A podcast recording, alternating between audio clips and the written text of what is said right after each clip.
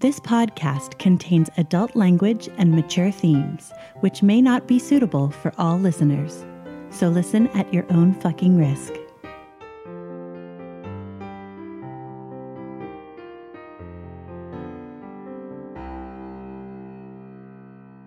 Hello, and welcome to the last bonus episode of Series 5.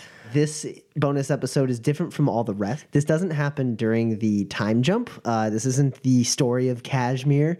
Um, instead, this is much like the bonus episodes we did in series two, where it is me and another player doing a one on one session where they kind of like do what they're really good at. Uh, so, this is actually a glimpse at Nim's backstory. So, for those of you who were desperately wondering what brought Nim back to her home in Seattle, uh, you are about to find out. Uh, yeah, it's just me and Bree Shukart doing a one on one session. Let's go ahead and listen to it. Enjoy.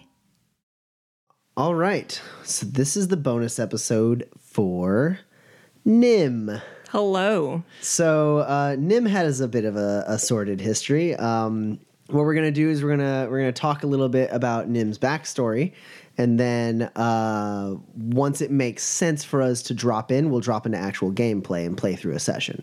Um, but let's let's let's start at the beginning, shall we? Uh, Nim is the daughter of uh, L'Ariel Silverstein and Lawrence Whitmore. Spoilers. You'll be introduced. L'Ariel and Whitmore um, had worked together a bit when Whitmore was still active in the shadows, um, and they had a little bit of an affair. It wasn't anything super serious, and L'Ariel was like, "I'm gonna go now," and so she went back to her home uh, in Tir Tairngire. And uh, then a little bit after that, Lawrence uh, had his accident where he nearly died, and um, his back was snapped. Uh, and L'Ariel came back uh, to help him as she was adept at healing magic. And then uh, she realized she was pregnant, and they had uh, they had a kid, and that kid was Victoria Silverstein. She proved to be awakened in a very powerful way. Um, specifically, uh, she was a mystic adept with the ability to change her appearance at will. Real easy to uh, to cut school when you can mimic your parents' voices over the phone. Yeah. Led to all sorts of problems. Uh, Whitmore was never really uh, built to be a father, uh, and so he wasn't the greatest of dads. But uh, L'Ariel and her daughter were very, very close. Um, and then, uh, while she was still an infant, uh, Lawrence and L'Ariel assembled a team. That was Bryn, Enna, and Jason. Growing up, I believe uh, uh, out of all of them, uh, Bryn was uh, a really, really good friend to young little Victoria. Yeah, you know that that bad influence that you know sets Yeah. you in front and says, "Here, go play this. Go play this trick on your dad. It'll be funny." yeah, he was like the, he was like both the cool uncle and like the like best friend brother at the same time. Um, and so uh, uh, they got along pretty well. Um, and how old were you when uh, Jason turned on? Nineteen. 19 years old. Uh, at the age of 19, uh, Victoria had a very, very bad day. um, The worst uh, day. Pretty much everyone in that manor had a very bad day. Uh, L'Ariel and Enna were murdered by Jason Black, who then fled. And uh, uh, Victoria uh, decided um, that uh, it was Whitmore's fault. Uh, specifically, I believe uh, the the main point of contention, the highlights of that argument that you guys had was that uh, you thought that um, he put his his mission to help other people uh, before uh, helping his family. Yeah, so yeah, she she was 19 and her mother was brutally murdered by someone she you know had grown up with and thought was a friend. And um, when she approached her dad about it, she said, "You know, that's you, you should have put us first. We should have come first. We're your family, and you know, aren't we worth something?" And and he said, "No." You're you're just like everyone else, and that didn't that didn't suit well with Nim because you know she she thought that you know her mother had hadn't been a priority for Whitmore and, and she never was going to be and um, so she decided that that she wasn't going to stick around Yeah, uh, and uh, so she left and um, uh, faked her own death. And after she was gone, Whitmore and Bryn uh, decided to carry along that lie um, and kind of uh, like sweep her existence under the rug as much as possible. Basically, like let that go uh, with the hopes that um, with her abilities to look like anybody, um, that uh, she would be safe from Jason. Uh, that was five years ago. Um, that's when Jason turned, uh, and um, uh, Nim went around uh, went around the world and uh, lived uh, a, a pretty fun life for a bit. Yeah, she she headed to Greece because Seattle has no sun, and what does a 19 year old girl want more than to sit on an island on a beach somewhere and soak up the rays? Yeah, uh, and she lived a, a life of whimsy for a little while until finally, uh, you know, she's her she's the daughter of her parents, and uh, she saw uh, some people in need and thought, you know, well, I could help them, and then uh, eventually it, it um, uh, turned into a little bit of a career as like a thief. Uh, who uh, she kind of uh, Robin Hooded a bit. Yeah, so she ends up in in Berlin, which you know, again, a city with a, a sordid past, and um, she she finds a community that helps the homeless. As surprising as that is to find in in the universe of corporations, and um, so she de- decides to help out and uh, sort of uses her face shape ability to to pretend to be a. a someone who comes and goes uh, a new person every you know six months um, Yeah. She got set up working uh, at a, um, a community center for the homeless, uh, and uh, that is mostly uh, kept afloat by uh, donations, charitable donations. And uh, Nim uses her um, her little thefts uh, to uh, keep herself just or keep herself with just the bare minimum lifestyle so that she can donate the rest to keep this center going. And uh, the way she covers herself is uh, every few months uh, she'll you know move away quote unquote. And then uh, the community center will get a new hire which is nim again in a different in a different disguise. Uh, it also helps her uh, keep an eye on certain people who may need special cases for help uh, so that she can uh, assist people and maybe you know get them out of the homeless life if uh, if it's an option for them. Um, and in the early into her time in Berlin, uh, she made some contacts uh, with the uh, anarchist underground in Berlin, uh, seeing as the uh, the uh, the city about five years ago used to be split between an anarchist state and uh, the the rest of the city run by the corporations.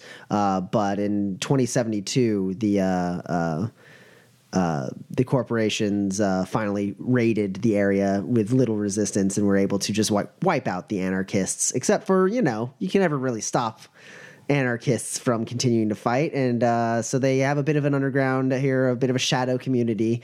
And uh, she got um, in, or she made contact with a, a gentleman by the name of Wolfram, and uh, he's not only uh, well connected, but he's also a bit of a humanitarian. And uh, he he uh, and Nim saw eye to eye on the whole like you know people have been uh, the down and trodden are are are forgotten.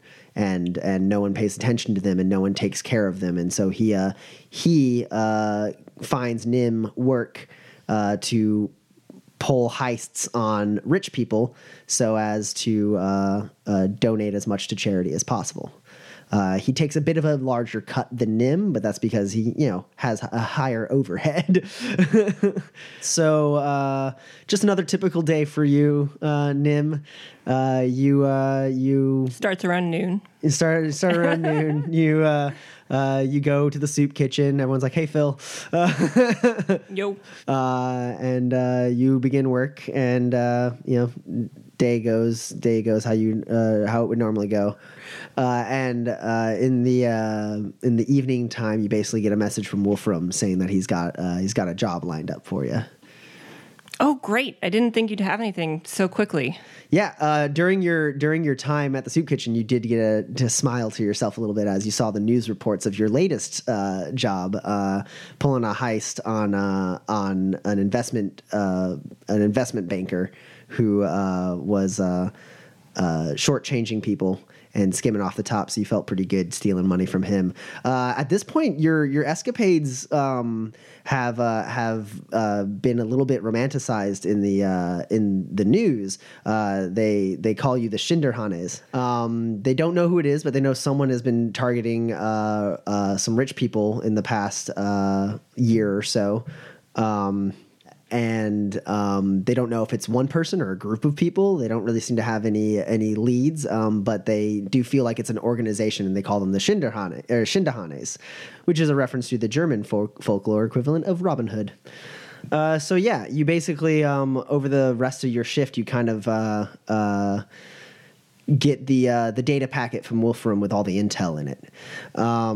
And uh, basically the rundown is uh, the target is a millionaire playboy named Edmund Ziegler who uh, uses his considerable trust fund uh, to throw lavish parties, fund corporate and political movements, and occasionally begin doomed business ventures of his own, uh, like the one he's throwing a party for at the end of the week, uh, which is a celebration of his latest latest clothing line being released.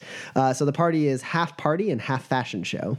Uh, Ziegler lives in a two story suite that takes up the top two floors of the headquarters of Minotaur Business Analytics, which is uh, Ziegler's late family's corporation. He is the uh, the last in the line. Uh, he has no siblings. He got all the money. He got a majority sharehold in in uh, Minotaur, and then he just had wanted nothing to do with it. So uh, basically he is still the majority shareholder, but he doesn't touch the business at all. He just profits from it greatly.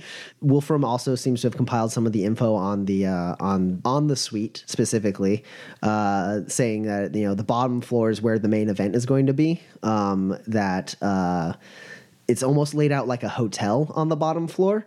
I mean, I say bottom floor, but it's like floor 68 of the building. But the bottom floor of his suite um, is laid out more or less like a hotel. It has several guest rooms, a large ballroom, a pool, a gym, you know, a bunch of different amenities, uh, making it pretty much the only place people would want to see when they come over, anyways. They don't really care about going upstairs. Um, the upper floor is actually where he lives. It's, uh, and, uh, it has a few more guest rooms because he does live up like he does let people up there like he only really lets his close friends up there um, it also has a pool uh, and a bunch of other amenities too, like a private theater, private shooting range, that kind of thing. Um, there's a big old list of all the different things it's got going. Uh, one of the cool ones is that the two pools can actually connect um, uh, through tubes that you can swim up and down, um, but they're deployable. So uh, at the party, it will only be uh, the the lower pool open. The upper pool will be sealed off. Um, and uh, the most important thing that's on the second floor is Ziegler's personal safe. Wolfram, knowing your uh, knowing your particular methods, has taken the extra time to notate the different types of security around uh, that you would have to bypass. There is uh, two, or there are um, two elevators uh, that go up uh, that connect the two suites. Um, there's one on the east side and one on the west side, uh, both of which are. Um, are that both of which use handprint scanners um, for access. Uh, they won't operate without the uh, authorized handprint. Um, and as far as Wolfram knows, uh, only Ziegler, the security, and Ziegler's close friends have access to the elevators. And uh, his connections say that Ziegler's safe is guarded by a biometric lock that uses his breath to unlock. And only he and his lawyer um, have access to it. But uh, sources or Wolfram's sources indicate that there's uh, at least a quarter of a million nuyen in just untraceable cred sticks in that safe. Um, so the plan revolves around you uh, uh, going in to the party uh, with a fake identity set set up for you by Wolfram. Uh, you are just you know, a fashionista, just one of the other rich, pampered people who like going to fashion shows, um, and uh, uh, find a way to get upstairs. Um, he does think that Ziegler is not going to go upstairs except for if you cause a situation up there and he has to go check it out or something like that. Like um, he says in the past, Ziegler stays the center limelight of the party all the time. He's not known for like leaving the public eye very often when he's like hosting a party he likes just like being in the center of the room and like grabbing the mic from whoever's hosting whatever event as many times as possible to make an ass of himself um, he is he's expected to be very very uh, uh, very much in the public eye the whole time which will make it particularly difficult for you to get his dna but Wolfram suggests that maybe if you get up to the second floor, you can find a, a way to like cause a situation. Uh, in his notes, actually, Wolfram like kind of like says in parentheses, like I don't know, maybe if you fuck up his room, security will be like, someone got in your room, and he'll go up to look at it, and you can knock him out. Then figure it out. He's like, that's I leave that to you. um, uh, but uh, yeah, the uh, the job is basically show up, find a way into his safe and then uh, leave. You can leave the party whenever, uh, and uh, and then uh, you know you're clear. You're in the clear, and you and Wolfram can split your take whenever you guys meet up next. Hey Wolfram, these these friends that that Ziegler has, um, the ones that you know he he lets into to the second floor. Um, which one of them has the the least kind of amount of money and and prowess. So you want the one that has the least amount of of money? Yeah, you know the the weak sheep, the one the that the one that's uh, hanging out above his above his like Yeah. out of his league a little bit. guy. All right, um, that would be Arlo Manale. He knew Ziegler uh, from uh, high school. Private school, I should say, to be more. It wasn't public, um, but yeah, growing up, they knew each other, um, and you know, to anyone else, like Arlo is a very, very, you know, like wealthy person. But whereas uh, Ziegler is like multi-millionaire, almost billionaire levels of rich, uh, Arlo just like is a solid, like, you know, worth like a solid, like, million. Like his his family doesn't like own a corporation. They just like are successful wage slaves. Um they actually work within Minotaur, uh, so that's how they like knew. Um, that's how like their families are connected. Um, so like it's kind of like you know the the friend uh, from from like when he was a youth that he likes to keep around so that he remembers you know how far he's come. but yeah, like they're good friends, uh, and uh, Wolfram can't speak to exactly how good their friendship is, but they're always like at social functions together. So he's got that. and he's planning on coming to this party, right? Because it's the event of the season. Oh yeah, I mean Arlo is always game for an open bar. great, he'll be at the bar. Yeah. I don't know if there's anything in particular you want to achieve. I don't think there's much you can before you get there. Uh, but you know, you get off work, you can you know suit up, grab grab all your gear, and uh, you have the the invitation that Wolfram sent you What's my name, Wolfram? for um, for Melody Gerard. Does she work for a fashion magazine, or is she just a fashionista that's gotten into this party? Uh, I think Wolfram backed up your identity with like a couple blog posts. Great, I run my own fashion blog. Yeah, pretty much. Um, yeah, and it's a it's a pretty thin ID, but no one's going to be like verifying it there. You have the invitation; people are going to let you like go up. He just basically like started a blog and backdated some of the posts to make it so if anyone like looked up, you're like, oh, let me check out your blog. Like you could there'd be a couple posts. Uh, before before I leave, I'm going to to go over to Vincent. At he's a a friend at the at the homeless shelter, and be like, "Yo, Vincent, did you see uh you see page three about this new hit on the corpse? Man, this."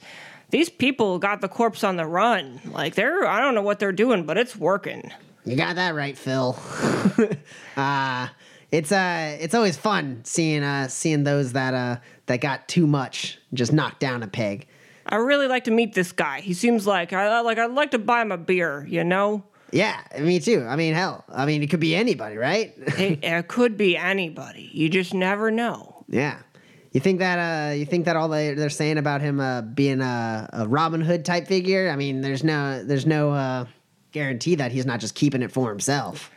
No, but I mean, what's he doing with it? Putting in a, a Grand Cayman account? Like, I mean, what do you do with that kind of cash? Yeah, at this point, he's knocked over like eight different people. right? Yeah, you got a point there, Phil. I don't know. It, uh, it's uh, it's the only news worth watching at this point. Everything else is just depressing. Yeah, I mean that's that's the way the world goes. But you, yo, Vincent, you just you you rock that interview on on Monday, all right? You, Yeah, yeah. Thanks for the, loaning me that tie. No problem. Anytime, Vincent. Anytime. And he, uh, he gives you like a handshake hug, and then uh, uh, We do a, a, fesh, a special uh, handshake. yeah, you guys got your your little your little like slap slap, yeah, yeah.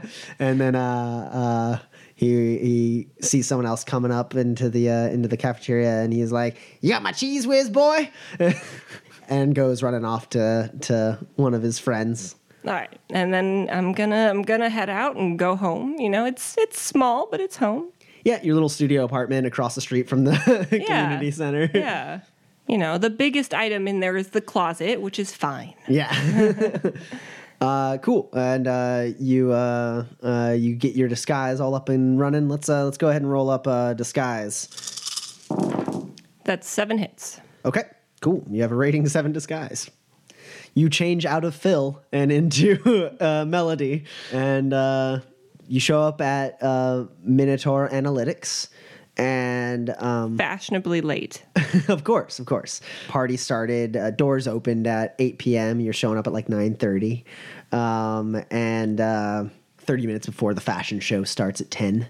Uh, people have had you know a good a good like two hours to booze up. Uh, and uh, you walk through the main lobby, uh, which is you know lightly guarded, um, and uh, you go up to the private elevator, or you go like to the pri- uh, the private elevator wing uh, for like the different apartments, um, and uh, you show the security guard there your invitation. He pings the the door and uh, is going to let you up. Hi, my name's Melody Gerard. I run um, my favorite skirt fashion blog. Um, you should really read it. Here's one of my cards. Yeah, thanks. He puts it in a pocket. That you know, I, I love what you've done with your pocket square. uh, man, please, uh, hand, hands off. oh, I'm sorry. I'm sorry. I don't. You know, I is that is that Versace? I don't want to. You know, ruin your suit. It's a standard issue. Well, it looks great. They they tailored it to fit. All right. Well, uh, uh, let me just go ahead and he reaches in the elevator and presses the button and turns the key and is like, uh, "You enjoy the rest of your night, Miss Gerard." Thanks. You too. And uh, you get on the elevator and you go on up. And uh, as soon as you uh, get up to the 68th floor, elevator opens up and you're uh, you're assaulted with the loud din of the party. There's uh, music blaring. Um, uh, it is a very very nice suite. Like I said, it's like this this bottom suite is like really laid out like a very very nice hotel. Um so you walk into like the main lobby area but instead of there being like a receptionist desk there's a bar. And there's a ton of like just like lounge chairs and uh uh like seating all up in that area. There's tons of people like sitting there talking you know socializing. Um uh, that little wall that has the the first bar you can see behind leads to like the the main like uh like center area um which is uh set up uh the ballroom is set up to have like a, a, a like stage with uh runway and seats all around um and lots and lots of standing room. And you definitely see like another bar in there too.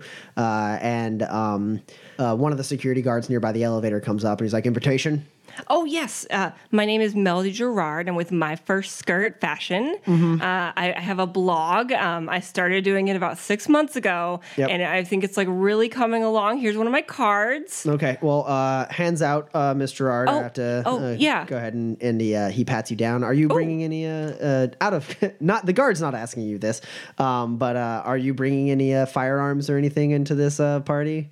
No, Okay. I'm gonna regret that later. No. okay. Okay. Cool. So you are you are not armed with anything, and so he pats you down. He's fine. He like checks your purse. You know, any anything else you got in there? Any other gear you Some got? tampons. Yeah, uh, it's all it's all easy enough to hide that he's not gonna he's not gonna search very hard. He's mostly just looking to make sure you're not armed with like a gun or a knife or something. Uh, he actually probably wouldn't even care about a knife.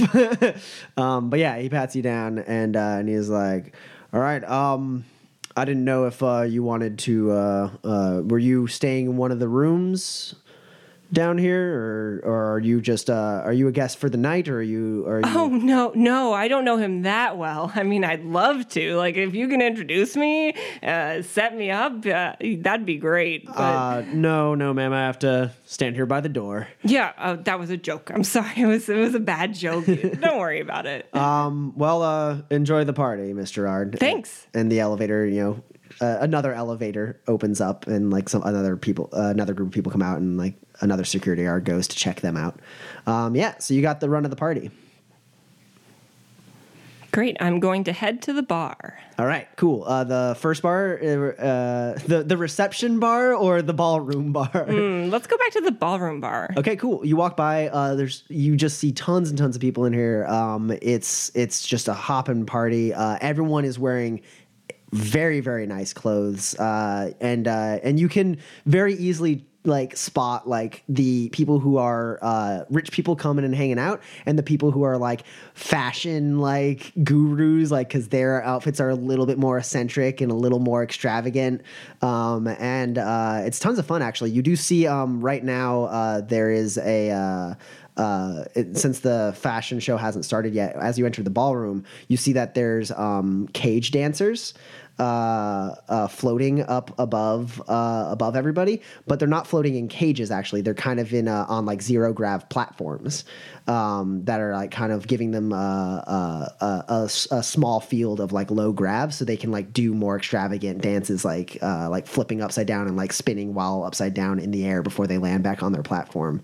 Um, and uh, uh, there's all sorts of like holograms, uh, uh, like, and you see everyone's just like running around, uh, like sprinting around. There's tons of people who are already naked, like, uh, you know, like you see like two two guys running and like two naked girls like chasing them and like smacking them with like bats or not bat, uh, smacking them with like paddles as they run, and everyone's having a good laugh.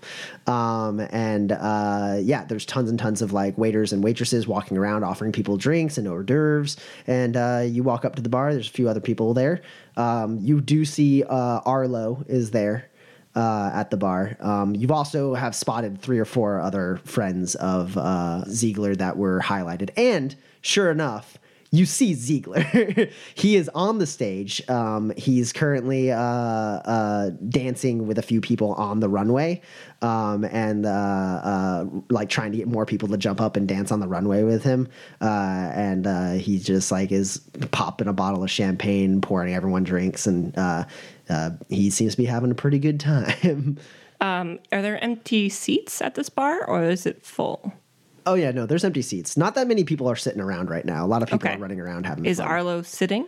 Uh, yeah, Arlo is bellied up to the bar. Uh, he has a he has a little snack tray in front of him with a um, uh, with some shrimp. He's eating it and and drinking a cocktail.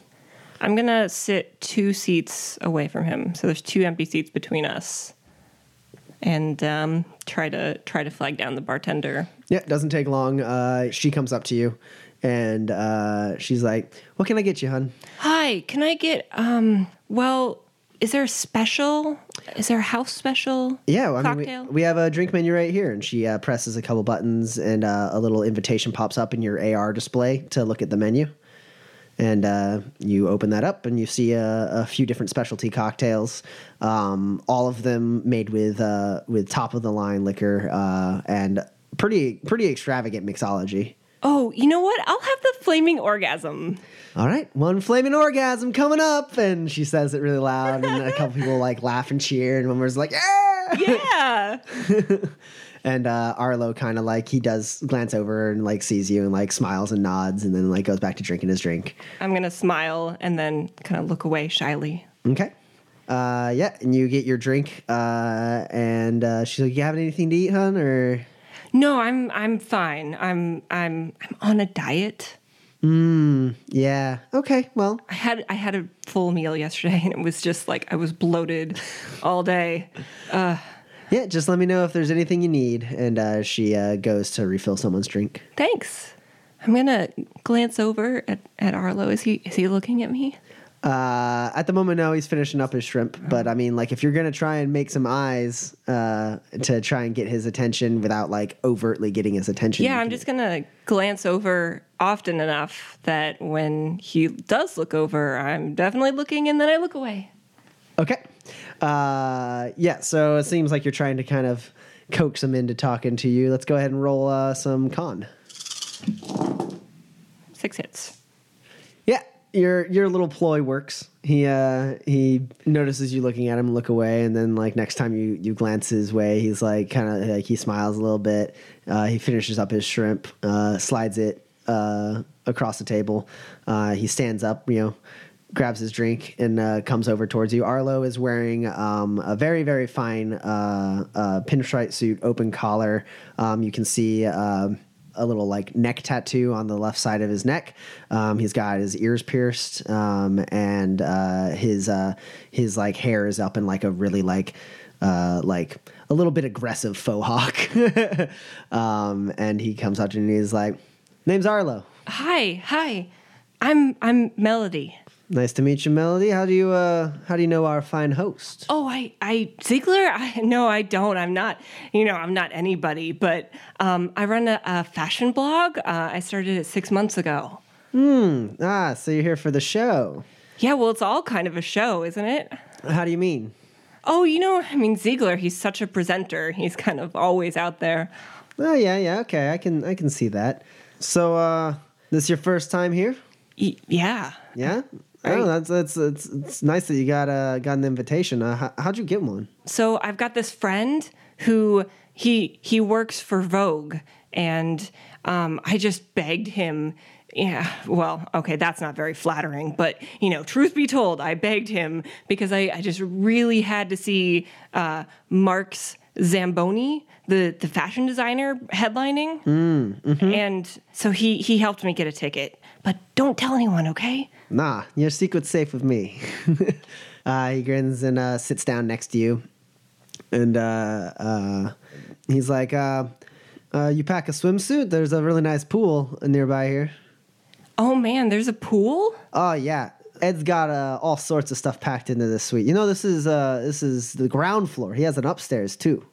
I thought this was the penthouse. No, yeah, this is a two-part penthouse. You could call it. Oh man. Uh, yeah, I mean, down that way, he points down like a hallway at the other end of the ballroom. He's like, down that way, you got the, you got the, uh, um, you got the pool. Uh, you got the uh, the gaming center down there. Uh, he's got a personal theater upstairs. He's got another pool upstairs. The guy's uh, the guy's taste is a little extravagant, uh, to be honest, but uh, sure makes for a nice place to party. Right? I mean, you wouldn't want all of this, but it's nice to have a have a friend who has it.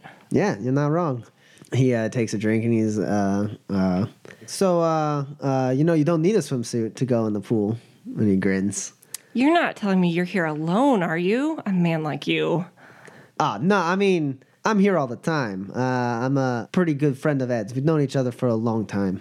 Yeah, but surely you must have a wife or girlfriend, something. Uh, and he goes, "Lucky, lucky for you, no." And he raises up his hand, shakes it around, no ring. Oh, that is lucky for me. He uh, he sits in, like puts his hand on your on your uh, on your thigh, starts invading your personal space a little bit. Um, uh, he's like, you know, we got uh, we got thirty minutes before the um, uh, before the show starts. Oh, well, um, which way did you say the pool was? Let me show you. And he presents you his arm. Great. I'm going to actually hold his hand. Aha. Yeah. So you hold his hand, uh, and uh, uh, he he uh, starts walking around, and uh, he's like, "Yeah, I'll give you the tour." And he uh, starts walking around and pointing shit out, giving you like kind of area.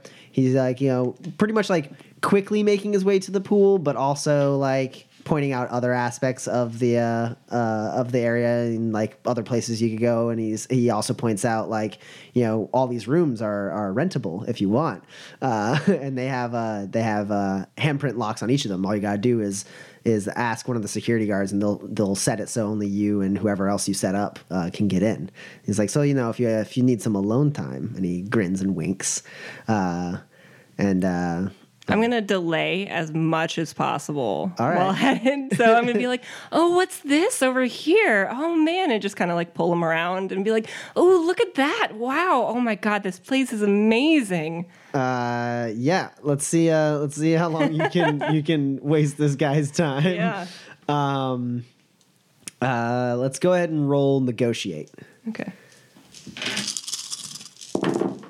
Uh, how many hits? Six. All right. Uh, yeah, yeah. You uh, you managed to uh, to uh, delay him a little way, uh, a little while. Uh, it takes you what probably normally would have been about like a like two minute walk of like a quick tour followed by pool time. Uh, turns into about a five minute uh, uh, journey as you guys finally get to the pool hall. He goes, and here we are.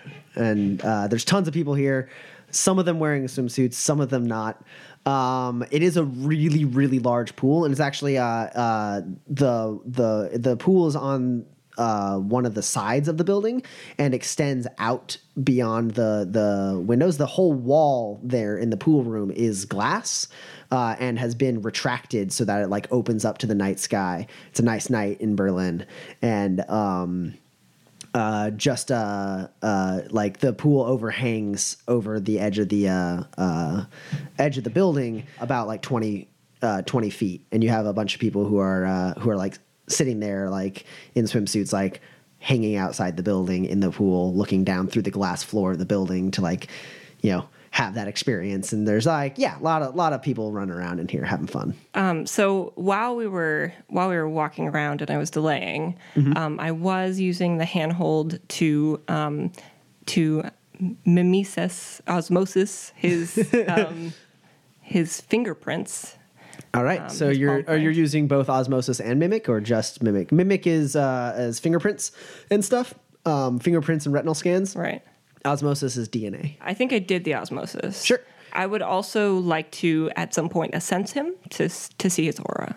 Okay. Uh, go ahead and roll assensing. Six hits. All right.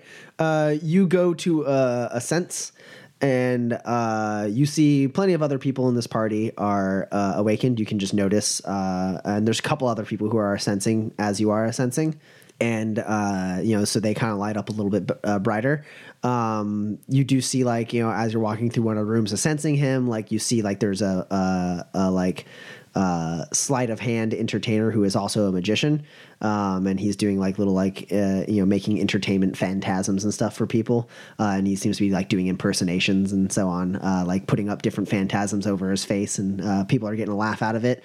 Uh, Arlo has an okay amount of cyberware. Um, not not like a significant amount, but you do see that like he has uh, he has like an implanted image link and uh, an implanted com link. Um, uh, he has uh, an RFID tag in his hand, and um, his uh, his mood is very happy. He's a little buzzed, uh, and you know uh, you know that he's uh, uh, that uh, he's also pretty horny, um, uh, and. Uh, he's when I say he's buzzed, it's definitely not just alcohol. You can tell that he's been he's been imbibing in some uh, some drugs, recreational drugs, perhaps.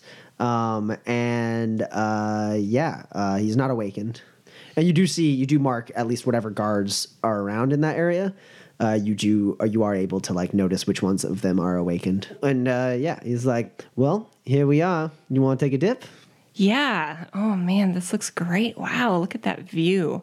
Um, I do need to run to the little ladies' room. Um, drinks go right through me. I'm sorry, that was too much information, but I, I will be right back. It's just around the corner, right? Uh, yeah, he, he he goes, yeah, right back there. Um, yeah, and you can uh, you can leave your clothes. Uh, uh, uh, we can we can uh, get this party really started. Oh, well. And uh, and uh, he starts like undoing his pants and to jump into the water with people, and you can go running off. I'm running off. running, running off. Uh, before you do, he does go in for a kiss. Sure, I'll give him a and kiss. gives you a, little sloppy kiss and squeezes, and squeezes your butt, and then and then uh, and then starts undoing his pants as you walk away in a way that hopefully doesn't indicate that you're trying to get as far away from this man as possible.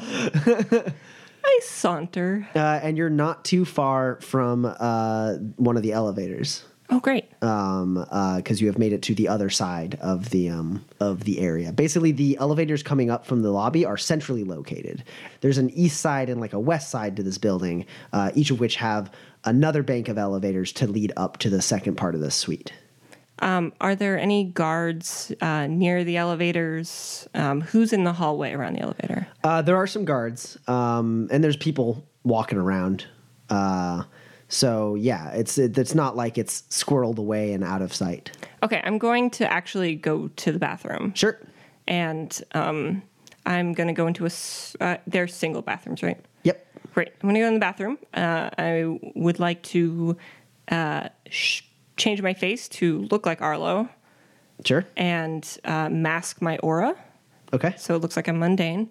Uh, and then I'd like to cast fashion on my clothes to as closely replicate what he was wearing. All right, I'm going to need first a uh, fashion roll. Uh, go ahead and, and roll that spell up. What force are you casting that at? Force four. Okay, I got four. got four hits. All right. Uh, yeah, you make a pretty damn good replica. Um, this dress that you're wearing uh, uh, splits and starts wrapping itself around you, um, uh, reforming itself to make uh, a similar outfit to what was uh, what Arlo was wearing, pretty much dead on. Uh, you even get like the good cuts uh, uh, needed for like you know the wing, the wings of his like lapel, um, and uh, yeah, and then you. Uh, I need a disguise kit now, or I need a disguise roll now to see how well you can make yourself look like Arlo. Four hits again. Four hits. All right. Uh, so yeah, you uh, uh, you also use your fashion to kind of like pad uh, the uh, uh, pad like the shoulders to make yourself seem a little like broader. Um, uh, you can also like you know pump up your shoes a little bit, make yourself a little taller, uh, and then you uh, you look in the mirror and you start shaping your face uh, using your adept power to do so. Your uh, your your facial shape changes, your skin color changes, uh, your hair shortens and goes up into that kind of aggressive faux hawk, um, and uh, you uh, are able to like you know reach into your uh, uh, purse like you and like grab like some like some earrings to kind of match a little bit like what he's got. They're not like perfect, but they're pretty good. Uh, you know, no one would really look. I mean, dude's got to own more than just that pair of earrings, right? um, so you find some like basic uh, masculine earrings to like put up in there that like more or less match. You have them in the right spot at least, uh, and and you you do use your melanin control and some makeup to uh, recreate the uh, neck tattoo that he has. Uh, so yeah, you have a pretty decent uh, disguise. Uh, you you're you know it's a little imperfect. Uh, you feel like you should probably like you know go on the Matrix and like look at a bunch of tattoos to try and like figure out ex- and like practice like making fake tattoos on yourself. You're like maybe I should work on that, but I, like I pop my collar. nice, just to cover it up a little more. I like it. Um, cool. Uh, so and I add a fake uh, a fake kiss stain, lipstick stain on my neck. ooh. I resist all of the drain. Cool, you're all set. Uh, after casting your spell, you feel no fatigue, and you are able to uh, uh, continue on, looking like Arlo. This guy's a chump. Doesn't take much to look like a chump. Yeah, Great. So I will saunter out of the bathroom um, with a bit of like a uh, tipsy swagger sure. Um, and and head towards the elevator and kind of nod nod wave to the guard. Hey, Uh, go ahead and give me an impersonation roll. See if you can mat, uh, match his body language. Um, and if you uh, if you vocalize, you know you you have your your voice control power, so like you're able to you know maybe sound like him. that's five hits. Uh, you you kind of like saunter and like like hey to the guard, and uh, uh, he just kind of like nods to you and keeps watching people as they're walking around. Doesn't seem to take much stock of you as you walk up and place your hand on the uh, scanner. So uh, you have a rating five uh, mimic of his handprint. So I need you to roll ten dice for me. Not bad. Five hits. Yeah, uh, you press your hand on the uh, on the scanner, and uh, it it scans and then like it like scans up, scans down, and the little like swirly icon for a while as it processing, and then it's like unexpected error, retrying, scans up, scans down, bing, shh, and the elevator door opens up. I will saunter into the elevator. Cool. You do. You can uh, press the button to go up, and uh, you make it upstairs. Once I step out of the elevator, I'd like to assense and see if there is anything magical nearby or anyone that is assensing. Uh, yeah. Uh, go ahead in assense. Two hits. Uh, so you step out. There is a, a, a guard in that hallway. Um, it, he doesn't seem to be like posted as much. Uh, it's also way quieter up here. Um, super, super quiet. Um, you don't hear voices or anything like that. Uh, one guard looks and sees you, and like he like or he he does like look at you and like you know looks at you for a second, like kind of squints and sees it's you, and like uh, and like continues on his way without talking. Um, he was down at the end of the hall, uh, and you did get a look at him. He was not awakened. Uh, he's got cyberware linked into his nervous system. Uh, he's got cy- some uh, some brainware. Yeah, he's he's not like super kitted out like heavily, but he's definitely got some wear on him. Uh, as far as his as far as his um, his mental state and emotional state, Uh, he's calm, bored maybe. Uh, it seems like he's just kind of doing doing some rounds, and uh, he walks around the corner after he's assesses that you are in fact Arlo. Uh, you don't see any spirits hanging out. You don't see um, an excessive amount of mana barriers. You do you do see that like uh, you and from the ground floor you were able to see that like most of the suite does have like mana barriers uh, built into the walls, like permanent mana barriers. So it would be hard to uh, to uh, astrally project through these walls. All right. So once the guard goes around the corner, I'd like to cast uh, spatial sense. Okay. Go ahead. Uh, what force you casting that at? I'm gonna cast that at force four. Okay. I got two hits. Yeah, you uh, you kind of close your eyes for a second, and uh, uh, while they're closed, you uh, cast a spell, and like in your head, like a map starts being almost like drawn as you uh, become aware of the layout of this uh, of this building, at least as far as uh, as like forty meters from you. You can see where the the hallways r- wind around. You can see around them. You notice that there's like room. You can see the rooms within that range. You can see like the the room that the or the hall that the guy just turned down to your left uh, opens up into like probably like some kind of like living room space or something like that. It's like a larger room with like a tall ceiling, uh, and then like uh, continues down like another hall uh, at the end of that room, uh, and then to your right is like just like a hallway that turns into another hallway, and there's like some rooms in there. So I'm going to head away from the living room space Okay. and down the hallway um, that that kind of had more rooms attached to it. Sure, sure. Uh, as you're walking down there, you get the your your mental map seems to move with you, uh, uh, writing itself more as you uh, as you with every step you take. And uh, you turn that corner, you get to see there's like a hallway that leads down. Um, some of these rooms are like laid out like you probably think they're like you know guest rooms. There's like a bathroom nearby. Uh, it's pretty large. It's got a big tub you can feel. Um, and um, uh, a little bit further down, uh, like there's a big open room, like a, a pretty large room. Uh, and uh, beyond that, the hallway continues. Um, and uh, when I say a pretty large room, I mean like theater sized. um, and uh, yeah, the hallway continues down. Um, as you're walking by, uh, you or as you turn into that hallway, you do see another guard. Uh, he seems to be coming out of that larger room. Uh, he comes by, he sees you. Evening, Mister Manale. Hey, He uh, starts walking by you, and he's like, "Can I help you with anything?"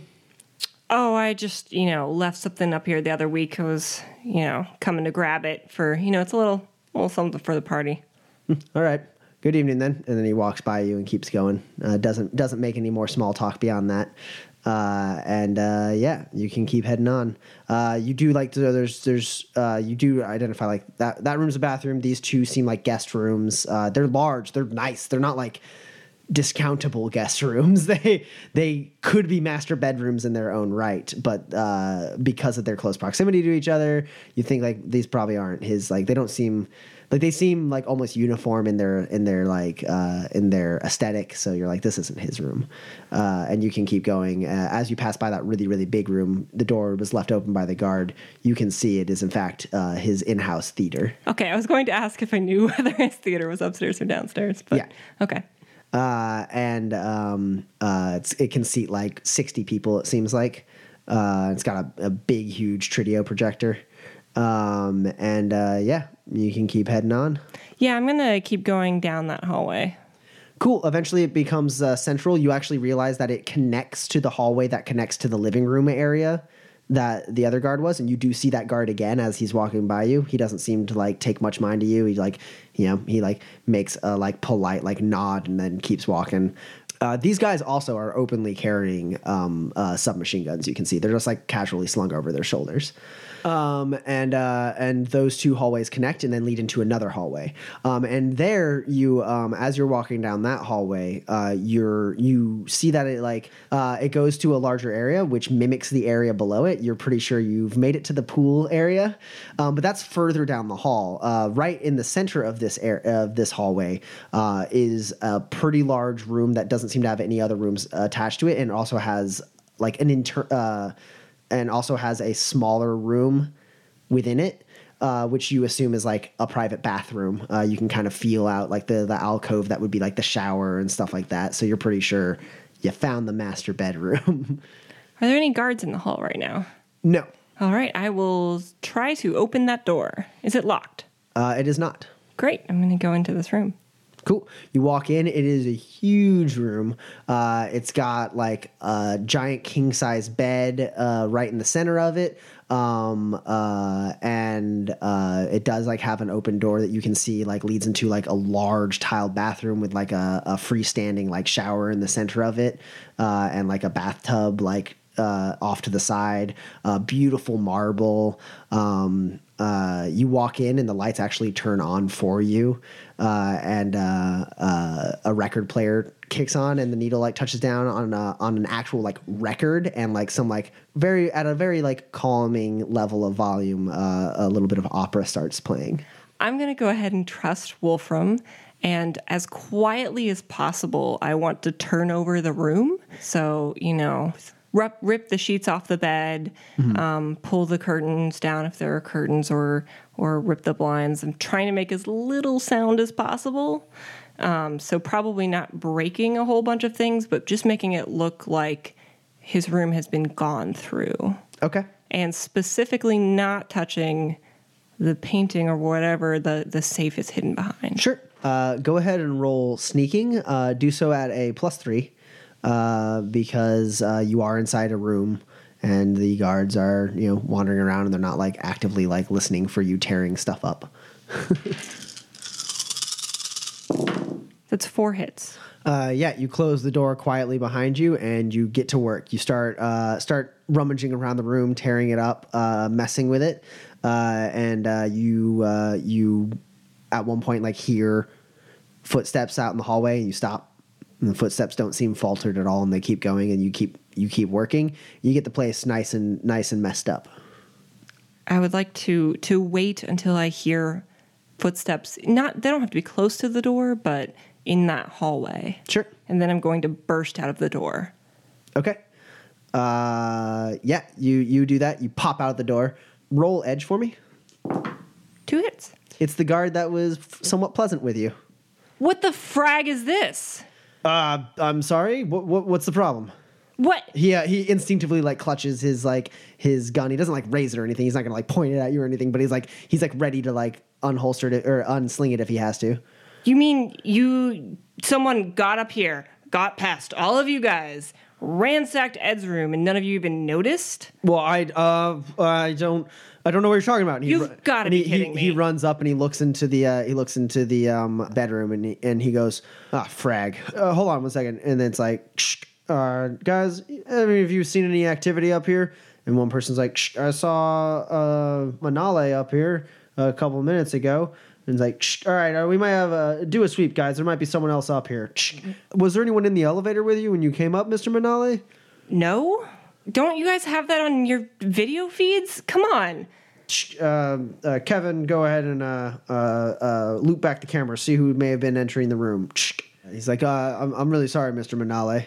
Uh, he asks, uh, when did you discover it? Um, like, did you see? Did you see or hear anything? Uh, does it look like anything's missing? Stuff like that. Um, I don't know what Ed keeps in his room at any point in time. It definitely looks like someone might have taken something. Uh, I I couldn't find the stuff that I came up here to find, which is not a big deal, but uh, or like uh, a couple minutes pass as you're as you're explaining all this, and then uh, uh, there's like Shh, on the radio. It's like, uh, yeah, the only person we saw going in that room was uh, Mr. Manale. Uh, he went in there about four minutes ago. Shh. Were you looking for something in Ed's room before you reported this to us, Mr. Manale? Okay, look, we got a special import the other week, and I gave some to Ed, you know, to to try out, and uh, you know, I brought it up, and he said that I could come grab some. So that's what I was looking for. It's not it's not stuff you'd want getting around. So I wanted to make sure that it was gone before I came and found you numbskulls that somehow let someone get into this room And they uh, they sit there for a second, and then they're like, "Mr. Manale, did you did you do this?" Do you want to rephrase that? Uh, I'm sorry, Miss Manale. It's just uh, you said you were looking for something in his room. The room's overturned. It's it's just I would think You were in there carefully for- about what you're implying before you can finish that sentence. uh, go ahead and roll intimidate. I'm going to edge that. Okay. That's six. hits. Uh, I'm I'm I'm I'm very very sorry, Mr. Manale. Uh, w- we'll get to the bottom of this. Uh, we're just we're just gonna have to call Mr. Ziegler up. yeah, I don't know why you haven't called him yet. uh, and uh, he taps a couple buttons in his uh, in his AR display, and then he touches his ear. And there's like a pause. He goes, uh, "Mr. Ziegler, it's Kaufman. Yeah, uh, there seems to be a, a situation upstairs. Someone uh, was in your room." Uh, we're trying to get to the bottom of that right now, sir. I have my men looking around. Um, uh, it was uh, Mr. Manale who discovered it. Uh, yes, sir. Yes. Uh, it, it it's you. You should come take a look. Make sure nothing's missing. I know. I'm sorry, sir. We'll we will attempt to do so, sir. Yes, I understand. Of course, my men are on it. I'm going to sigh and take out a flask and start unscrewing the top and take a sip.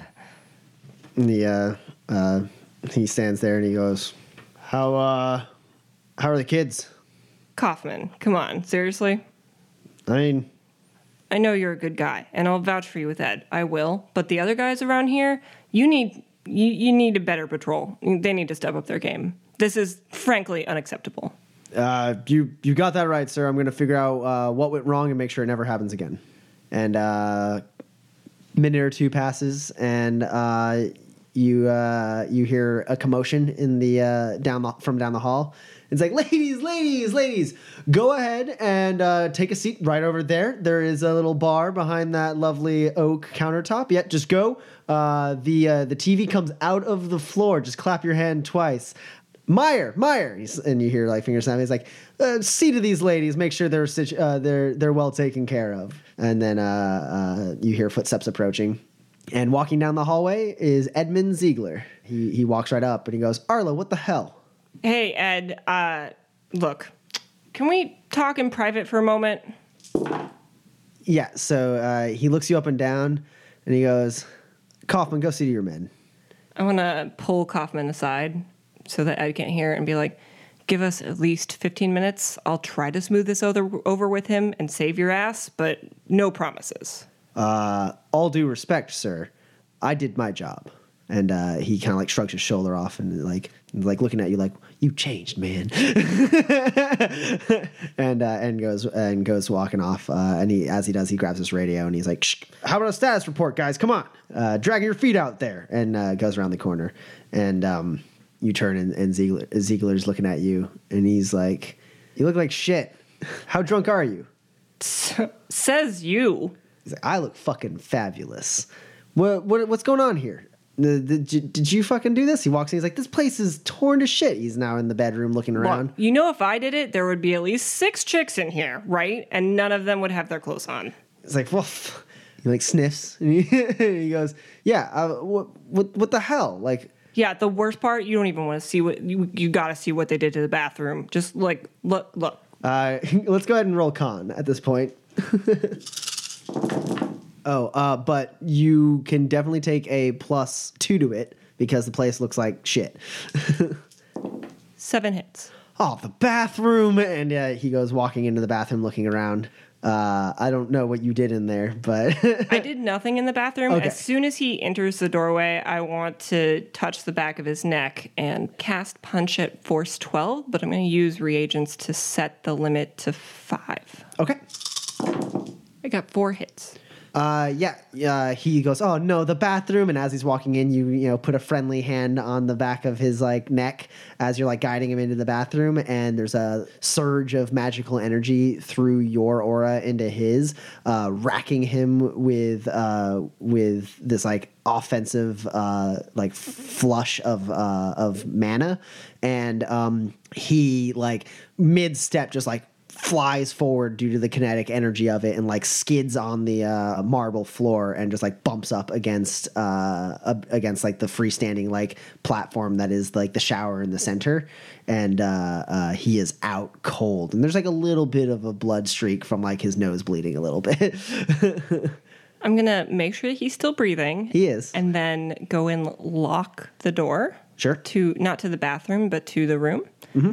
And then um, come back in. Did Wolfram tell me what rating the safe was? No, uh, he just knew that it was there. Uh, basically, like a friend of a friend of a friend knows the lawyer who like heard that there was a safe and stuff like that. So like, Oh, he- Wolfram doesn't know where the safe is. no, in the room. no, he doesn't know exactly where it is in the room. But uh, roll a perception test for me. I mean, you were just in the room for a few minutes there tearing it up. It's possible you just found it. That's five hits. Yeah, you found it. It was behind the record player.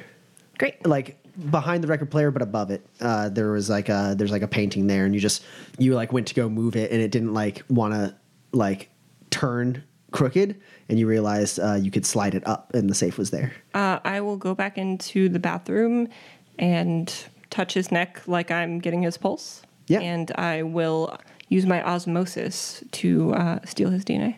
sure you sit there in a position i guess in case anyone pokes their head in yeah, and I'm I'm listening for any footsteps.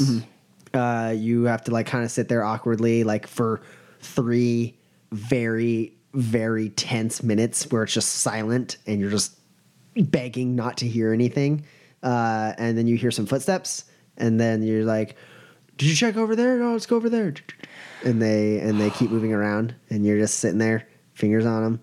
And after three minutes, you uh, you have a rating six uh, replica of his DNA that you can uh, that you can project to any sensors. Great. Uh, I am going to uh, go back over to the safe and uh, use my breath to to open up the safe. All right, uh, you lean forward. Go ahead and roll twelve dice for me. That's five hits. It just goes bing chick, and unlocks for you. No problems. Great. Uh, there's a nice gleaming pile of cred sticks in there, right? Uh, and in the in the safe, uh, you see uh, like a passport, a gun, um, some drugs, and a platinum cred stick.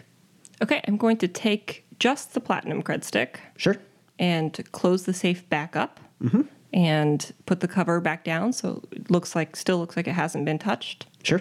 So, uh, and you close it, and uh, yeah, you got the platinum cred stick. You check it. It's got tw- uh, two hundred fifty thousand nuyen on it. Great. Uh, I'm gonna go back into the bathroom Okay. and take a look at Ziegler, and I would like to uh, use my face shift face shift to look like Ziegler. Sure. Uh, go ahead and roll disguise for me. I'll give you a plus two because he's right there. I'm gonna use my last point of edge. Okay. That's five hits. You've made a rating five disguise as you make yourself look like Ziegler. Uh, are you also changing your attire to match what he's wearing? Yes, I'm gonna also ca- uh, I'm going to cast Fashion at Force 5. Okay. I got five hits exactly. It's my limit. Perfect. That puts you at four net hits. As you're shaping your your face uh, and changing your hair so that you look like uh, Ziegler, uh, getting that kind of like short black hair that he has, uh, you you your jaw becomes like more wide set. You uh, get a little bit of a cleft chin, and you notice that he has like a very very subtle scar uh, that's like kind of like almost star shaped underneath one of his eyes, uh, and uh, and you manage to mimic that as well. And then uh, as you're as you're doing all of that, uh, you uh, cast fashion, and your clothing shifts away from the the suit that Arlo is wearing, and into a um, a kind of open chested like silk button up with the sleeves rolled up, leaving little like bangles around your wrist um, and uh, the pants changing, and then you get like the loafers uh, that he's wearing, and then you reach down, you grab his sunglasses and put them on you, uh, his like lightly tinted sunglasses, and then and then with your disguise kit, you manage to like you know put some really quick prosthetics on the part of your chest that is exposed to make it look like his chest. Uh, and uh, and then like you know you pad the rest of your your outfit so you look like you're about the same size as him, and uh, yeah, um, you're uh, you're looking you're looking pretty good. Uh, go ahead and resist drain for fashion. I will take three. Ooh, so you're up to five stun. Uh, as you finish it, uh, you step up and like there's like this sharp pain up your back. Uh, and you had to fall down to your knee to like catch yourself and like catch your breath as uh, as the mana lashes back at you, uh, and uh, and oh man, you're feeling pretty rough now. You are at a minus one to uh, all tests. I hate these mana headaches. It's a that like that like sharp pain that starts at like the base of your head, right where it connects to, like the spinal cord, and it's just kind of like this throbbing, uh, like needle that pokes upwards. It's like alcohol, man. You're doing fine. You're doing fine. That just hits you face. so I will, having taken his sunglasses, I will uh, turn the lock on the inside while the door's still open of the bathroom. Mm-hmm and leave the bathroom and close it behind me so it's locked. Sure. With him in there. Uh, and then I am going to go to the door of the uh, bedroom and unlock it and open it up and walk out. Uh, are there any guards around? Uh, not immediately, but uh, uh, pretty shortly after you enter the hallway, like um, Kaufman comes around the corner to give you a report. he walks over, he goes, "Mr. Ziegler." Kaufman? I I honestly I'm not I'm not seeing anyone else. There's no sign that anyone uh, was up here but Mr. Manale. You know, I'm gonna put a hand on his shoulder. Kaufman, let me let let you in on a secret. Arlo is tripped out of his mind. It was definitely him. Uh, I don't know what he said to get you to believe that it wasn't him. I appreciate you, you know, giving him the benefit of the doubt, but it it was definitely him. He's passed out in the bathroom. Uh, so if you can, you know, clean that up at some point, that'd be great. And just send him a bill. Uh, nothing's gone. It's fine. He was trying to be a rock star because it's Arlo, and that's what he does. It's pathetic. Uh, but you know, gotta keep him around. Uh, all right. So first, I need an impersonation from you, and then I need uh, a con roll. Uh, your impersonation is going to be at a minus two uh, because you don't actually know that much about Ziegler. Like you heard him talking and like shouting and stuff, and uh, and like there in in Wolfram's packet, he did have like a couple like public like recordings of him, so like you can kind of like get his voice right, but you you don't know much about like how this guy's mannerisms work and stuff like that. So it's a little bit harder for you to impersonate him. That's nine hits. uh, now roll con for me also nine hits. I do a very good Ziegler. Yeah, being a, a very very adept at uh, impersonating, you are able to glean a lot about a person's personality just by seeing a little bit about them, uh, and so you have like a pretty good idea, you know, uh, like how. Uh, Ziegler would talk, how he would do, like the hand on the shoulder. You feel like he'd be a little handsy, a little touchy feely he nods. He's like, "All right, well, do we do we need to get him out of here, or do you just want to leave him in the bathroom for now?" Or I mean, give him half hour, forty five minutes, check on him, make sure he's not dead, and then get him out. Uh, yes, sir. Of course, sir. Kaufman, you're a good guy. I'm glad I glad I have you around, Kaufman. Well, thank you, sir. I appreciate it. All right, I gotta get back. There's some uh, some foxy chicks down there waiting for me. Yeah, uh, they also have the four waiting in the in the living room too. They've been asking for you. Oh, great, great. Yeah, they're getting they're getting a little handsy with Lang. Maybe I should just let him enjoy them. he grins. He's like, very very generous of you, sir. All right, Kaufman. You know, uh, when you get off, there's head to the bar. There's, uh, I'll leave something for you. Thank you, sir. I appreciate it. And uh, sauntered back down towards the elevator, not right. stopping at the living room. Cool. Uh, yeah, you get to the living room, or you get to the elevator. You still have a little bit of time left on your fingerprints to uh, to um, potentially fool this uh, elevator into letting you onto the second or uh, onto the lower level of the suite. Uh, I need you to roll uh, twelve dice for me. Two hits. Yeah, you uh, you press your hand up to it, and it goes ging error. Is there a guard nearby? Yeah, Or is Kaufman the closest guard? Kaufman's not the closest guard. Uh, Kaufman went off uh, towards the pool area as you walked on, probably to talk to some guys. But yeah, there is there is a guard. Uh, uh, he's actually down. You can see him. He's like kind of watching into the living room, uh, and he's like laughing a little bit. And you hear like the girl is like laughing, like "Come on, you're so big and strong." uh, and uh, some other guy being like, "Well, I mean, you know, I do bench, blah blah blah blah blah." Hey. But, yeah, that. But then there is yeah, there is one guard just kind of like laughing and watching it. and He's like kind of like, "Man, that's fucking crazy." Hey, Jake, James, uh, Jeremy, you guard. Hey, Uh, it's uh, it's Myers, sir, and, Ah. he, and he comes up to you. uh, sorry about that, Myers. You know, I had had a couple. Um, did uh, did you guys let Arlo break the the fragging elevator? Uh, I'm sorry. Uh, the elevator just not. It's, look, I'll put my hand on it again. Ding. Error. The elevator's not working. Uh, go ahead and roll con for me. Four hits. Uh, I'm sorry, sir. And he, he puts his hand on the uh, on the elevator, uh, and it scans, and he goes, "Bing." Shh. He goes, "Oh, this. I'll have someone look into it." Thanks, Jared. You do that. See you later. Uh, yeah, and he uh, he kind of looks a little confused, and you walk in, and an elevator door is closed behind you. And there are video cameras in this elevator, right? This elevator, yes. I will ride down to the first floor. Cool. Well, the The first pen, the first penthouse floor. yeah, uh, you lower down, uh, and yeah, you uh, you get into the party. All right. I'm gonna stop back off by my favorite bathroom. Okay, uh, roll sneaking for me. See if uh, see if you can avoid your adoring fans, Mister Ziegler. Luckily, the bathroom's not too far. Four hits. You step out. and You very quickly, hurriedly make your way towards the bathroom. As you do, uh, you get to the uh, you get to the door, and the door opens up. Out steps uh, large gentleman. He's wearing like a he's wearing like a, a tank top, um, and uh, he goes, "Eddie, Hank! what? No, it's Frank." I know, I'm just fucking with you. Come on. Ah, he like, he like uh, Give me a pity laugh or something, Frank. he's like, of course, of course, yeah. Uh, everyone's been wondering. The fashion show's about to start. Usually, you'd be up there uh, getting the crowd razzed up. What's going on? yeah, I mean, I had to take care of some business, if you know what I mean. Ah, go ahead and roll a con. Let's see if uh, you can blow this guy off. That's 10 hits. Oh Jesus! yeah, he, he go. Uh, he goes, "How many little things?" Um, uh, two, three, three, four. Whew. Four. Well, uh, and he like kind of looks over now and he's like, "Are you?" Uh, he points towards the bathroom.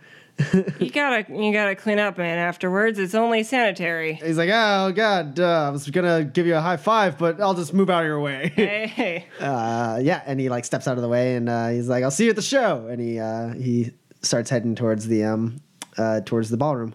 Great. I will duck it in the bathroom, close the door, and lock it. Sure. And I will uh, go ahead and Re- redon your melody Yes. disguise. Okay. sink back into melody. And then uh, uh, fashion up again. Yes, fashion, fashion back into melody's dress. Okay. Uh, go ahead and roll fashion. What force you casting it at? Four, Okay. four hits. Cool. You get three. It's not as it's not. You were pretty sure that you got the dress about right, but uh, it seems it's like different. But you kind of figure no one will notice. You're like, I can't remember if, if there were like three stitches here and like four buttons here or what. and was were there was it this length or that length? I don't know. It's close enough. you, your headache is really throbbing. Great. I'm gonna um, put this cred stick in my purse um, down like I have a special bag in my purse for my, my lady tampons and my pads. Yep. and I'm gonna put it in at the bottom of that bag so all the tampons are on top. Zip that bag and put that bag in my purse. sure. Yeah, no problem doing that. And you step out of the bathroom. I step out of the bathroom. Cool. Yeah, you can hear uh, the crowd seems really centrally located around the ballroom area. Um, and when you walk down that way, because it is the way towards the main elevator hub, uh, it's just packed. There's tons of people sitting around and like and like uh, a ton of people standing around. Uh, you get the full scope of how many people are really at this party, and there's still like tons of people. You can hear like people coming from like like voices coming from the pool room, uh, and you like can see people walking around the hall a little bit. People who aren't like necessarily interested in being like waiting for the best seat for the fashion show. So like, uh, but even still, uh, you have to like shove through the crowd to get uh, back to the uh, to the main elevators. And uh, as you do, if that's where you're going, Yeah, I'm headed towards towards that main elevator bank. um, as you uh, as you're heading towards that main elevator bank, uh, uh, someone else kind of pops out of the crowd at the same time you do. Um, uh, it's an elf woman. Uh, she, uh, uh, as far as fashion goes, very stale. Uh, not like super like bad, but just compared to everyone else, she seems like almost business dressed. Um, and uh, she uh, she has a pair of uh, uh, spectacles uh, on, and um, her hair is pulled back, kind of like in a messy bun ponytail. Um, and she's like, she's like kind of grabbing, or she gets up ahead of you, um, and like she, she's like, I have a purse. Yes, thank you. And you you get to the elevator, and she steps up behind you, uh, and uh, the guard, you know, presses the button, and the and the elevator is coming up, and you guys are kind of standing there, and she seems to be rummaging around in her in her uh, in her bag, and you see her pull out like a, a notepad, uh, and um, uh, like a pen, and then she's standing there. Are you do you, do you have a blog as well? What? Do, do you have a blog? I see your little notepad. It's cute. So you should, you know, like you could you could have like a better pen, like a you know, like some sparkles. No. What? Uh, hi. Um, I'm sorry. Uh, no. No. I'm a I'm a journalist. Uh, Grace Rhodes, and she like uh, extends a hand to shake your hand. Oh, hi. My name is is Melody Gerard. I've I write a blog called My Favorite Skirt. It's a fashion blog. Okay. Well, that's good for Here- you, wait, Melody. here's my card. Okay, and she takes the card and like without really looking at it, like puts it in like uh in like her jacket, and she goes, "Well, that's that's great. Um, are you are you not staying for the fashion show then? If you have a fashion blog, Oh, I mean, I am, but you know, no one really cares about the first like half an hour of any fashion show. I mean, that's not who you want to see, right? I mean, the elevator opens up, uh, and she uh, steps onto it, and you step onto it with her. Uh, the guard presses the button, turns the key. The elevator starts going down, and she goes. Well, I don't. You might want to just hang out and watch the boring part. Uh, seems like there's something brewing downstairs. what? Oh, what's what's going on downstairs? well and she like looks around as if there's something around uh, she does mark the like uh, uh, the camera that's up there uh, in the elevator. Uh, she goes well one of my sources says that there's a knight errant raid uh, getting ready downstairs. Apparently somewhere in the building Schinderhannes What? Show? What is that? A new do you not watch the news I mean, I watch, you know, E. Uh, TMZ? Was he on TMZ? No, no, he's he's a a a, th- a thief, a high stakes thief. Apparently, he's targeting this uh, this building tonight, probably in the party somewhere. But the knight errant apparently have a, uh, got a tip that he's going to be here. So I'm going to go down and I'm going to talk to the police chief until he tells me what's going on. Well, um, that's. I mean, you go with your like lady balls, like getting the story, you know, girl power and all that stuff. Yeah, you should totally do that. Apparently, the source uh, knows what Schinderhannes looks like. Oh, really? Uh, you you must have some good sources. That's like a journal thing, journalist thing, right? Where you're like, you know, like can't reveal my sources. Like, who's your source? Yeah, I can reveal my sources. Well, come on, I'm not like I'm. I run a fashion blog. I'm not going to talk about your source. Roll roll negotiation at a minus three for journalist integrity. That's two hits. Look, I'm not going to tell you who my source is, please, but I can tell you that uh, that this thief has made a lot of enemies in Berlin. Ones uh, ones with uh, high pay grades, people close to the police, people close to the corpse. There's lots of people who want his head. So your source is like talking to the police downstairs, and it's gonna like just like finger this guy. I mean, like, what are they gonna do? Just like nab him? Uh, I don't know. That's what I'm going down there to find out. Okay. Well, you know, that's your your job is awesome. I mean, I know fashion is awesome, but it sounds like you know, like you have a really exciting job. So I'm excited for you. Cool. Uh, you're getting down to like floor 12 now, about to make it to the uh, the lobby downstairs. Bing. Shh. And uh, she goes walking out into the lobby, um, and um, you look out into the lobby. It seems like everything is fine. Uh, there's not like a battalion of cops sitting in the lobby. It seems like uh, the same the same receptionist is there. The same security guard is manning the elevator. So it's just a flat open lobby, right? No coves or they don't have public bathrooms down at this level. You'd have to go like into the building. That's correct. The only cove currently is the elevator that you're in, which I mean, like the guard has his back to you. So uh, the elevator's door is open. I'm going to Yeah. All right, so I'm going to pull out um, Ziegler's nice big sunglasses and put them on. My hair is ruffled and down. Uh, I am going to button my jacket closed over my dress, Sure. and I am going to stride confidently towards the exit. Okay. You start walking down the lobby, your feet echoing in the lobby as you pass by the receptionist. She goes, Have a nice evening. Huh, you too. Uh, you get to the door, you open it up. Uh, the the um, uh, Grace has already made it out there, and uh, you see her on like the sidewalk. She's uh, she's got her phone, uh, or she's got her comm link up to her ear, and uh, she seems to be like talking, uh, like a little fervently. Um, and uh, you step out, and you walk into the uh, into the street next to her and like the moment you get onto the sidewalk uh, you see cars starting to come from either side of the street cop cars and they're moving with speed uh, towards you and the lights light up.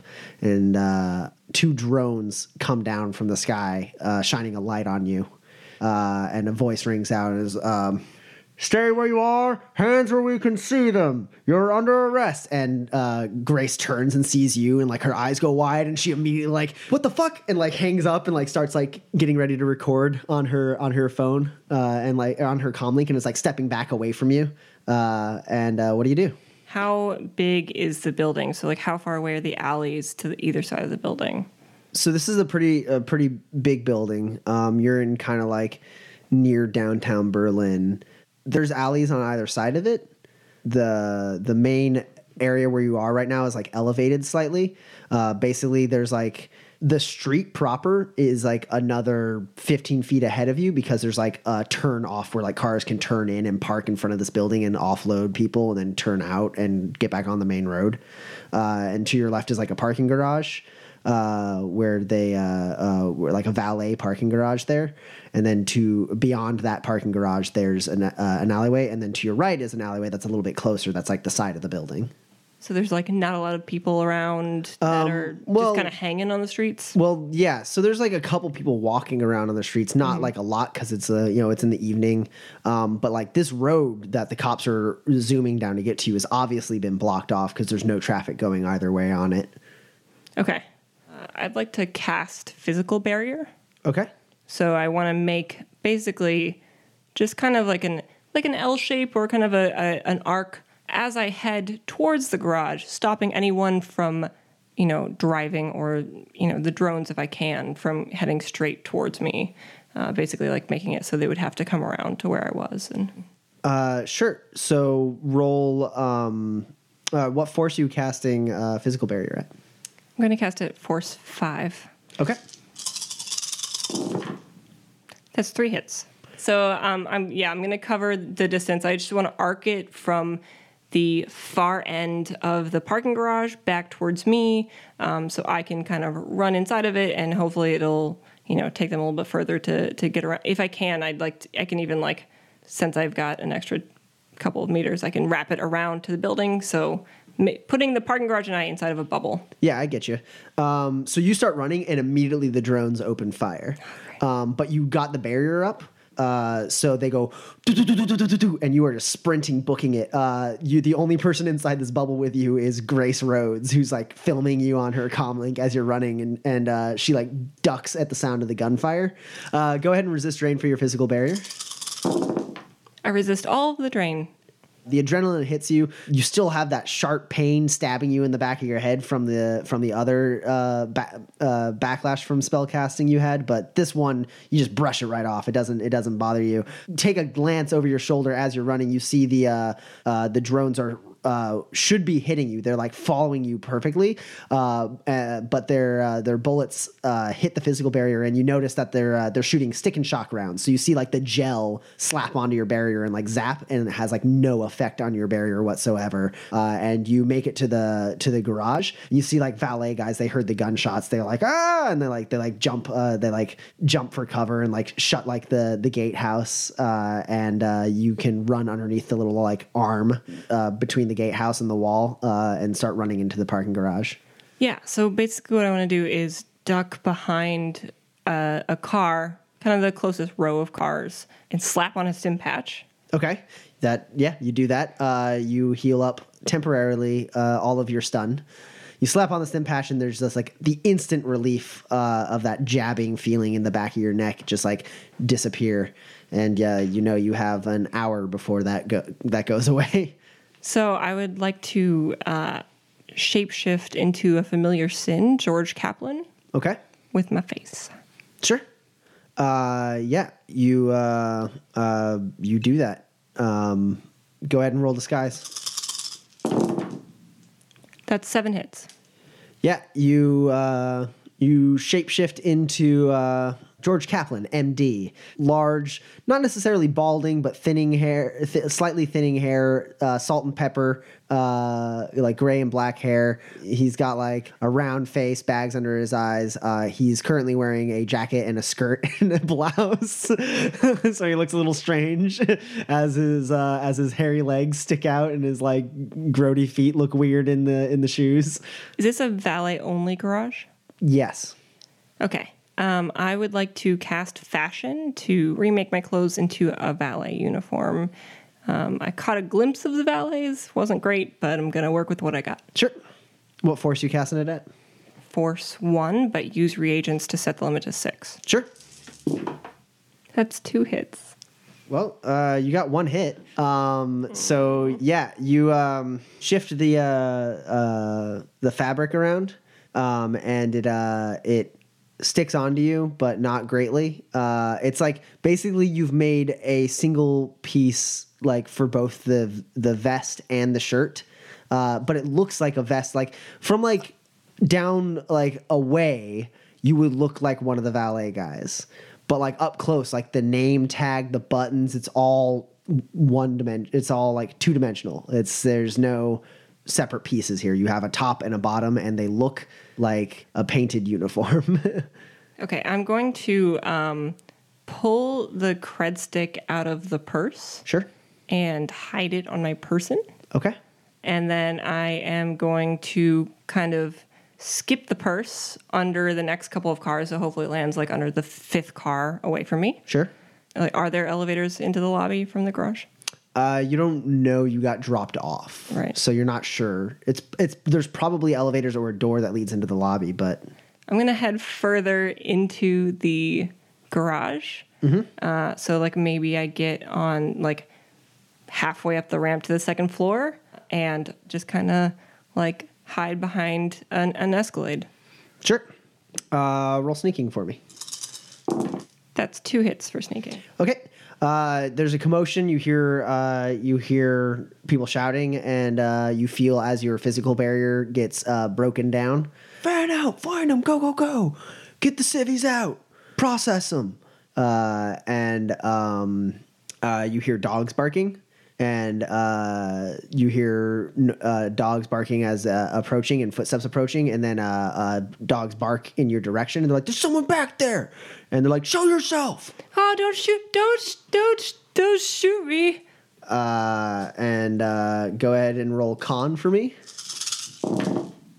Six hits. They uh, the flashlights are shining on you. They kind of like drop down so that you can see the people. Uh, and there's uh, there's two cops there, one handling the dog, one with a with a rifle. Uh, and uh, you see drones zip by behind them. Uh, and they're like, "What's your name?" Uh, George, George, George. My my my name's my name's George. George, you seen one come through here? There, I was a, a woman. She was running. I. Which way did she go, George? She went. She she went into the garage. I think she was going for the staircase. And they're like, "Find out, Find out! She's moving towards the staircase. Get some men inside!" Uh, and they uh, they go running, and then uh, as they're running, the guy with the rifle is like, "Get out of here! Go back to the front. Okay, okay. uh, Sergeant will process you." okay. You- George runs towards the exit frantically. Cool. And- Okay, as you turn to where the valet booth is and where all the cops are, you see they've set up like a perimeter there. They got they got ca- uh, cars blocking it out, and they're they're talking to the uh, like valet guys there, uh, and like each one of them are they're like scanning the sin on each one of them and checking each one of them. All right, I will. I will uh, sneak over, um, past the cars, like using the cars kind of as cover, uh, to try to to make my way to where I think there might be a valet uniform. Sure. Uh, so you sneak up behind the valet stand, hoping that the cops uh, miss you as you move towards the uh, what is probably like the valet locker room or, or break room or both. You're not sure. You just saw a couple valet guys dart in there when you came running through. Uh, so go ahead and roll sneaking for me. That's six hits. Uh, lucky for you, the cops seem distracted.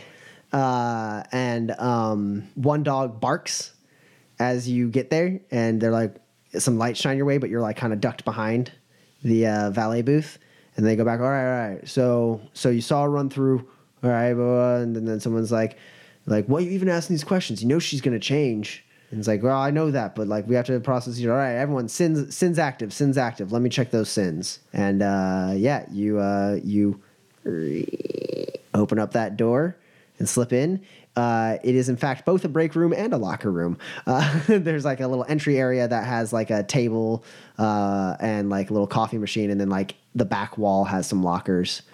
Uh, I'm gonna go and uh, see if any of the lockers are open. Sure.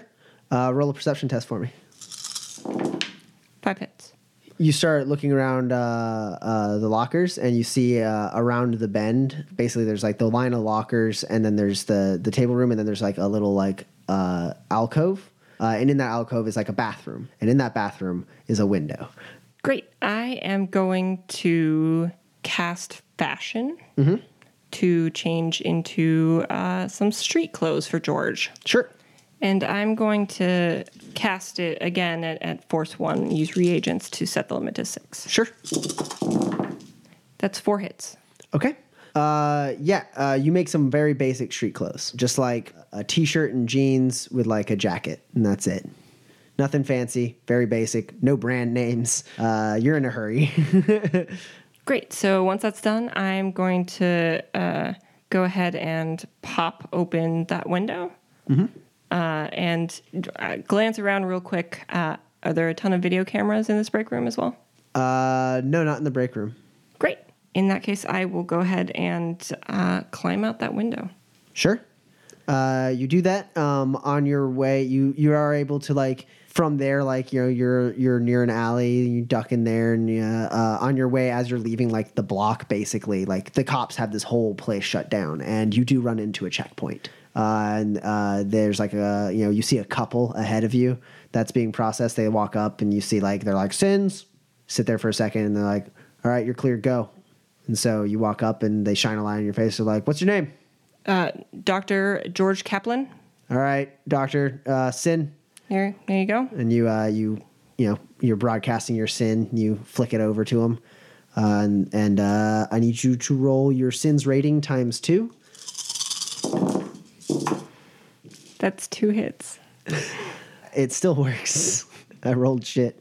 Uh, yeah, they uh, uh, they sit there and they're looking at it and they go, "All right, what's your business in the neighborhood, Mister Kaplan?" Uh, I was uh, doing a home visit for a, a patient. What what's going on? Is is there something I need to be concerned about? Uh, go ahead and roll con for me. That's six hits. Whew. Uh, as you're saying this, he shines the light in your face, and uh, he he as you ask the question, he lowers the light and uh, seems to like relax a little bit, and he's like, uh, "Nothing, nothing you need to be concerned about, Mister Kaplan. Please move along." Thank you, sir. Have a good night. Uh, and uh, yeah, you are home free. You made it out. You can call a cab, go wherever you want to go, do whatever you want to do. Is there anything else you do this evening? Well, are you going to go meet up with Wolfram and split the take? So what I'm going to do is I am going to take a cab to a hotel that I'm booking as as I get in the cab, like a, just a cheap motel somewhere uh, on the edge of town, uh, and I am going to uh, change uh, once I get in the the motel. I'm going to ch- or once I get out of the cab before I get in the motel, I'm going to go into an alleyway, change my face again, so keep the same clothes but not look like George. Sure. and then go into the to the motel room. Sure. Yeah, about the time when you get like checked into the motel room and everything, you gotta you gotta pass out. The stim patch wears off. You gotta nap. Uh, so you fall asleep, uh, and you wake up uh, the next morning pretty early. And what do you do? I would like to set up a uh, donation. I want to I want to set up a payment from one of my fake accounts Sure. uh, to the homeless shelter Okay. uh, in the sum of uh, two hundred twenty-five thousand. Sure. nuyen, uh, and set it to pay tomorrow. Okay. Uh, and then I would like to pull out a burner phone and dial Wolfram's number. All right. You pull out a MetaLink. You punch in Wolfram's number. Rings a couple times, and it picks up.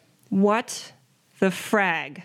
Oh, uh, uh, Nim, Nim, are you? uh Am I in jail? Is no, that what you're trying was- to ask? I was wondering. I, I would hear, think you would know. I didn't hear back from you. What What happened? You tell me, Wolfram. Look, I, I don't I don't know I don't know what you're talking about. Um, you didn't you didn't come and meet up with me. What's what's what's going on? There was there seemed to be some activity on the neighborhood there. Uh, why don't you just uh, tell me what's going on? Uh, go ahead and roll. Um, if you want to tell that if he's lying or not, uh, you roll con to see if he's lying. You resist a con with con. That's four hits. Yeah, uh, you are pretty sure that he's bullshitting you, and you're also pretty sure that he's trying to make you blabble, uh, blather on so that uh, he can trace the call. You're trying to bulldreck a bulldrecker, Wolfram. I think we both know exactly what went down. I don't I don't understand why. I don't understand we've been working together for for years and what, you've been working for the corpse this whole time? All right, uh, let me let me shoot straight with you for a second, Liebchen. No, I, I haven't been working with the corpse this whole time.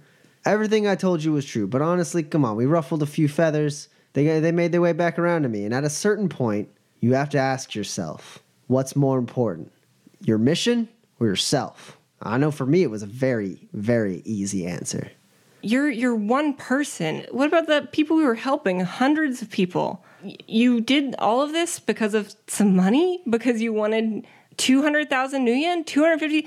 What are you going to do with that? What'd you expect me to do? Throw myself on the sword? Let the corpse take me in? Not give them someone else? No, I'm gonna look out for myself. I gotta take care of me. Yeah, sure, the people we help are important, but think about it. If I'm not even around, what am I gonna do? I'm looking out for me first, then taking care of everyone else. Yeah, I've heard that line before. Well, you know, Wolfram, you take care of yourself. You're going to need to. I'm going to hang up the phone. Uh, yeah, you're pretty sure he got your location, but you- Great. You, can break the phone and get the fuck out of there. Before before I break the phone, I would like to have recorded that conversation. You went in there under suspicion that he betrayed you, so I'm going to allow it. uh, and uh, I would like to go ahead and send that out from from the MetaLink. I would like to send that to every number that I can remember at the homeless shelter. Sure. Uh, and then smash the phone and uh, change my face one more time and and head out. Okay. Yeah. You uh, you hop in a cab. You can relocate to wherever you want. Uh, and then I believe uh, uh, at this point um, you start having some some thoughts at home. I believe. yeah, that um, definitely um, reminded me of uh, the fight with my father. Um, you know, you hate it when your parents are right about stuff, but sometimes they are. and uh, and the the person that he reminded me of was me, and that doesn't feel good at all. So I. Uh, I, as I'm kind of laying low, trying to to not draw suspicion, um, I kind of you know like pick up a MetaLink and like think about think about calling my father, um, and then I uh, I decide that I, I don't exactly know how to word it or phrase it, and I'm afraid of what he's going to say, so I kind of put it back down again. Yeah, and you uh, you keep yourself busy and distracted from those thoughts for the next uh, couple weeks as you make your way out of uh, Berlin uh, and um, start relocating yourself. Not sure exactly where you're going, but knowing you want to get away from Berlin just in case. Around that time, uh, uh, you think maybe the heat might come off of you just a little bit uh, when Zurich Orbital crashes to Earth uh, during a massive uh, terrorist attack on uh, on the mega corporations, um, and uh, you you get quite the chill down your spine uh, because the the broadcast that went worldwide on all the news networks uh, before Zurich Orbital came down uh, was from a crazy person wearing a motorcycle helmet who referred to himself as Hellion. And you know that to be the street name of uh, Jason Black, the man who murdered your mother. And you kind of have to sit there, probably in shock for a little while in that hotel room with that, like, kind of hitting you and then just hours after that broadcast, Zurich Orbital crashes to the ground and everything's just chaotic and you don't know what to do. And you think, maybe now it's time. I have to call, like, I have to call Bryn. I have to call my dad. I, this is, this is too important. And then there's a little, like, side broadcast about, like, the deaths that have happened due to Havoc 66 it's listing off all the different uh, all the different people who were uh, assassinated now being confirmed being assassinated. Uh, Michelle Re- Michelle Way Barley Tar Hugo Padilla um, and uh, uh, then a, a, list of people who have died since who are uh, influential and influential to the corpse. And um, on that list you see Lawrence Whitmore listed as deceased. Um, and you suddenly realize that you're too late. Your father is dead, and you don't know exactly what went down, but you know you have to get back to Seattle. it's time to go home. Yep. And it's going to be a long and arduous journey because uh, you used up most of your money getting out of Berlin, and uh, it's going to be uh, it's going to be difficult with uh, with the corpse looking out for you uh, before you can fully uh, shake your tail uh, and uh, and make sure you can go back to Seattle with a clean slate. Make sure you don't have to look over your shoulder when you get there. And uh, yeah, that's where we'll end this, and we'll we'll pick up your story in episode one, or we already did, as far as the listeners are concerned. this podcast has been brought to you by ENPC Productions. All rights reserved. The Essential NPCs podcast is not affiliated with, endorsed, sponsored, or specifically approved by the Topps Company Incorporated. Shadowrun is a trademark of the Topps Company Incorporated. all rights reserved. Go to www.shadowruntabletop.com for more information.